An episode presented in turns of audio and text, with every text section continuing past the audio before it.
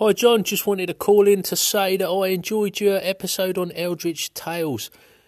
I too, like yourself, found it a very approachable rule set. Haven't yet played it, but listening to your uh, experiences of play at the UK Games Expo is really given me an uh, kind of an itch and a desire to dig it out again and, and see if I could run something.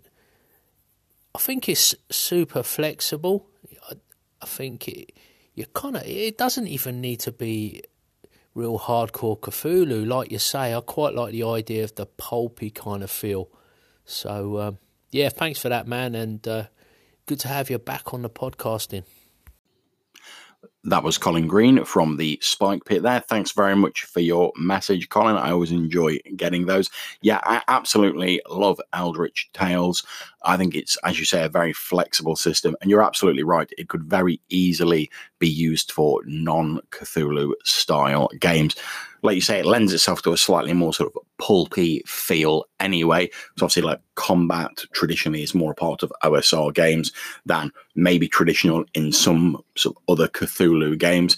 But I think the rules system, and again, a real strength of the OSR is that you could take the rules system and you could easily use it in a fantasy setting or a sci-fi setting or whatever. Granted, you'd have to like rejig the skills list and the the actual um, professions a little bit, but I don't think that'd be terribly difficult to do. So I certainly think it's a a good adaptation of the basic OSR system and one that I hope to use in the future.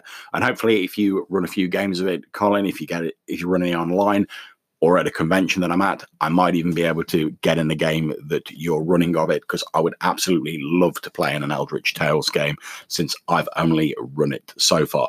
Thanks again for the message. Hopefully, catch you soon.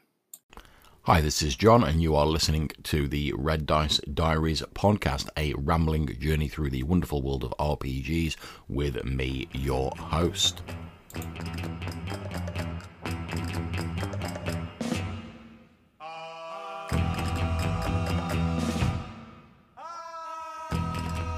Okay, so last night I was talking to Johannes Pavela, who runs a Stars Without Number game on Sundays that I'm playing in. It's a very interesting game. I've spoken about it before. I very much enjoy it. In that game, I'm playing Catherine O'Brien, who started out as sort of like the Kaylee of the group.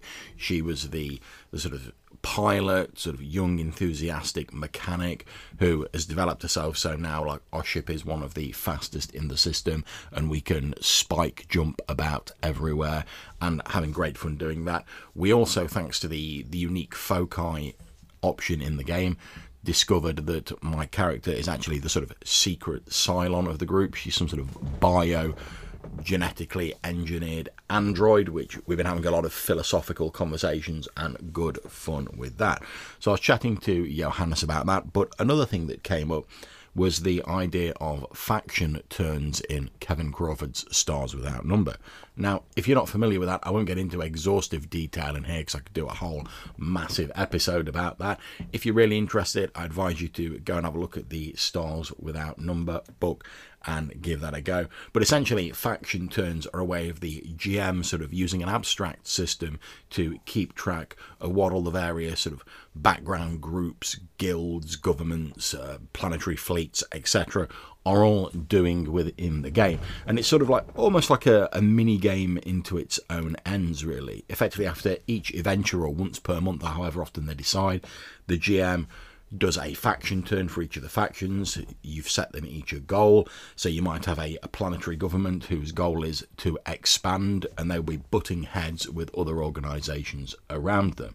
And I thought it was a really nice way of sort of keeping the world living in the background so it doesn't feel just like a, a static number of groups who only really exist when the player characters are actually interacting with them.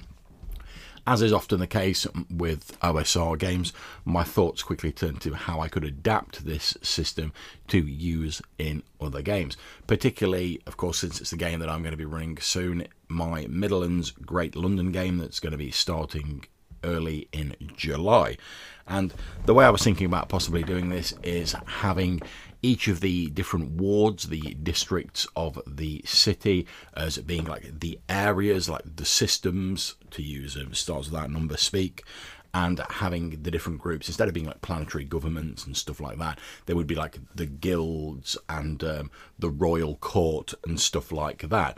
Since we're trying to do a game where it's set entirely in Greater London. It's going to have more of a bit of an investigative focus rather than there'll still be some dungeon crawling in it. Of course, there will. It's an OSR game, but that's not going to be the main focus of it. It's going to be more sort of investigative. So I really want the the city to feel like a living city where there's stuff going on in the background.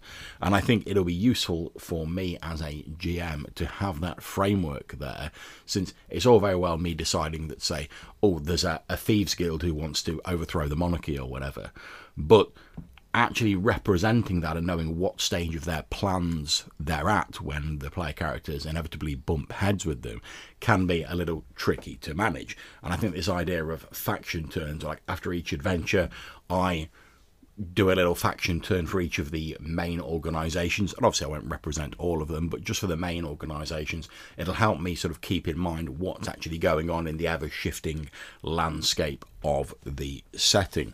Now, obviously, I'm going to. It, it's it's a pretty generic system.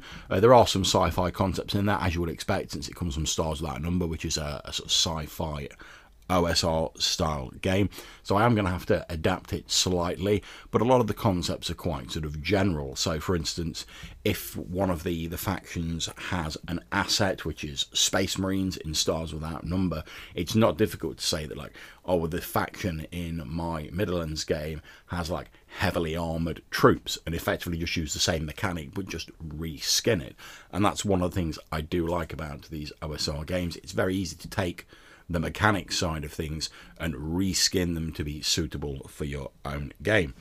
Another game I've also been looking at with this idea in mind is Dark Albion, the Rose War by RPG Pundit. That has a noble house management system in it, which is more, I say specifically designed for noble houses and to sort of work out what they're doing and how they're butting heads and how the politics are unfolding with that.